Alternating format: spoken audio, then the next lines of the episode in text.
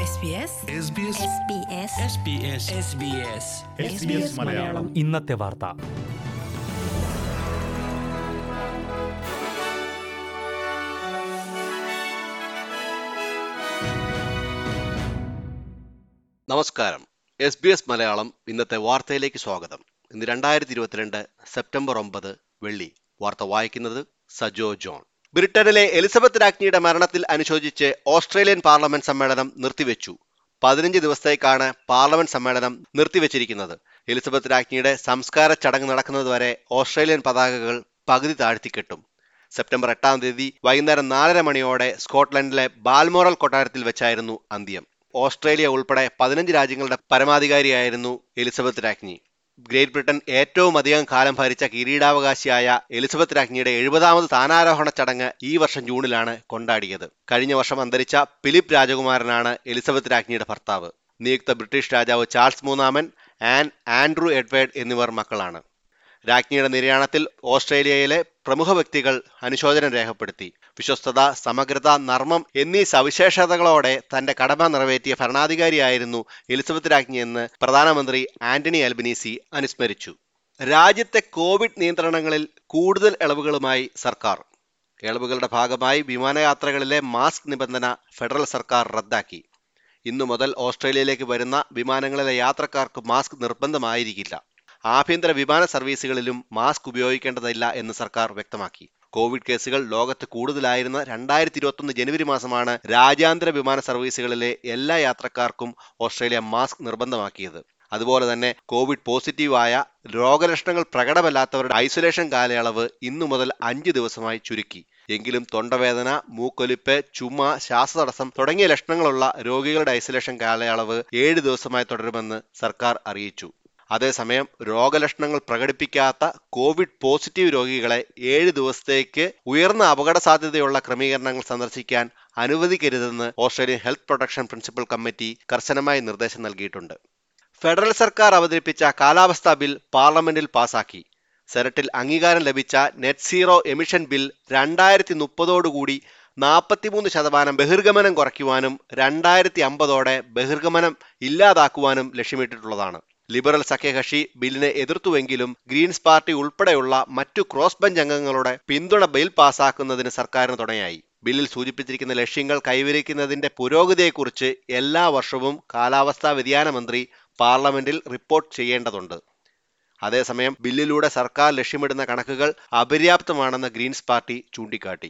രണ്ടായിരത്തി മുപ്പതോടെ ബഹിർഗമനം നാൽപ്പത്തിമൂന്ന് ശതമാനത്തിൽ നിന്ന് എഴുപത്തഞ്ച് ശതമാനമെങ്കിലും ആക്കണമെന്ന് ഗ്രീൻ സെനറ്റർ ലാറിസ വാട്ടേഴ്സ് അഭിപ്രായപ്പെട്ടു. യുണൈറ്റഡ് ഓസ്ട്രേലിയ പാർട്ടിയുടെ രജിസ്ട്രേഷൻ റദ്ദാക്കി.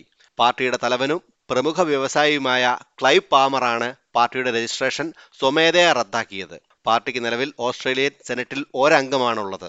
പാർട്ടിയുടെ രജിസ്ട്രേഷൻ റദ്ദായെങ്കിലും നിലവിൽ സെനറ്റ് അംഗമായ റാൽഫ് ബാബറ്റിന് യുണൈറ്റഡ് ഓസ്ട്രേലിയ പാർട്ടിയുടെ പ്രതിനിധിയായി തുടരാമെന്ന് പാർലമെന്ററി കാര്യ വിദഗ്ധർ ചൂണ്ടിക്കാട്ടി. ഇതിനു മുമ്പ് രണ്ടായിരത്തി പതിനേഴിൽ ക്ലൈവ് പാർമർ യുണൈറ്റഡ് പാർട്ടിയുടെ രജിസ്ട്രേഷൻ റദ്ദു ചെയ്തിരുന്നു. പിന്നീട് യുണൈറ്റഡ് ഓസ്ട്രേലിയ പാർട്ടി എന്ന പേരിൽ പുതിയ പാർട്ടിയായി നാമകരണം ചെയ്ത് കഴിഞ്ഞ നാലു വർഷമായി പ്രവർത്തിച്ചു പോരുകയായിരുന്നു. എല്ലാ രാജ്യാന്തര വിദ്യാർത്ഥികളുടെയും പോസ്റ്റ് സ്റ്റഡി വിസകൾ നീട്ടി നൽകണമെന്ന് സർവകലാശാലകളും ലോർഡ് മേയർമാരും ആവശ്യപ്പെട്ടു. സംസ്ഥാനങ്ങളുടെയും ടെറിട്ടറികളുടെയും തലസ്ഥാന മേയർമാരുടെ സംഘടനയായ council of capital city lord മേയർമാരും ഓസ്ട്രേലിയയിലെ മികച്ച സർവകലാശാലകളെ പ്രതിനിധീകരിക്കുന്ന ഗ്രൂപ്പ് ഓഫ് എയ്റ്റും ഈ ആഴ്ച പാർലമെന്റ് അംഗങ്ങളുമായി കൂടിക്കാഴ്ച നടത്തിയപ്പോഴാണ് ഈ നിർദ്ദേശം മുന്നോട്ട് വെച്ചത്. നിലവിൽ രാജ്യാന്തര വിദ്യാർത്ഥികൾക്ക് അവർ പഠിക്കുന്ന കോഴ്സിന് അനുസൃതമായി രണ്ടു മുതൽ നാല് വർഷത്തെ പോസ്റ്റഡി സ്റ്റഡി വർക്ക് വിസകളാണ് സർക്കാർ അനുവദിക്കുന്നത്.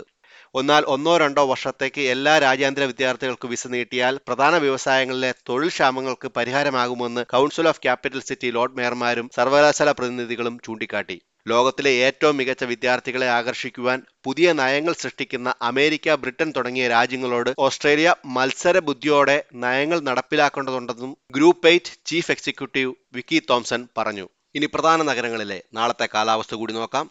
സിഡ്നി പൊതുവെ തെളിഞ്ഞ കാലാവസ്ഥ. പ്രതീക്ഷിക്കുന്ന കൂടിയ താപനില ഇരുപത്തിരണ്ട് ഡിഗ്രി സെൽഷ്യസ്.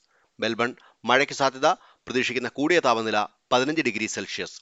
ബ്രിസ്ബെയിനിൽ പ്രസന്നമായ കാലാവസ്ഥ പ്രതീക്ഷിക്കുന്ന കൂടിയ താപനില ഇരുപത്തി ഡിഗ്രി സെൽഷ്യസ്. പെർത്തിൽ തെളിഞ്ഞ കാലാവസ്ഥ പ്രതീക്ഷിക്കുന്ന കൂടിയ താപനില ഇരുപത്തൊന്ന് ഡിഗ്രി സെൽഷ്യസ്. അഡ്ലൈഡ് ഭാഗികമായ മേഘാവൃതം പതിനാറ് ഡിഗ്രി സെൽഷ്യസ്.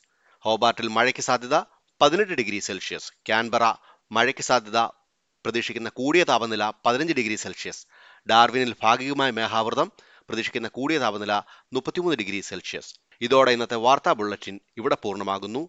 ഇനി ഞായറാഴ്ച ഒമ്പത് മണിക്ക് എസ് പി എസ് മലയാളം ബുള്ളറ്റിനുമായി തിരിച്ചെത്തും. ഇന്നത്തെ വാർത്ത വായിച്ചത് സജോ ജോൺ.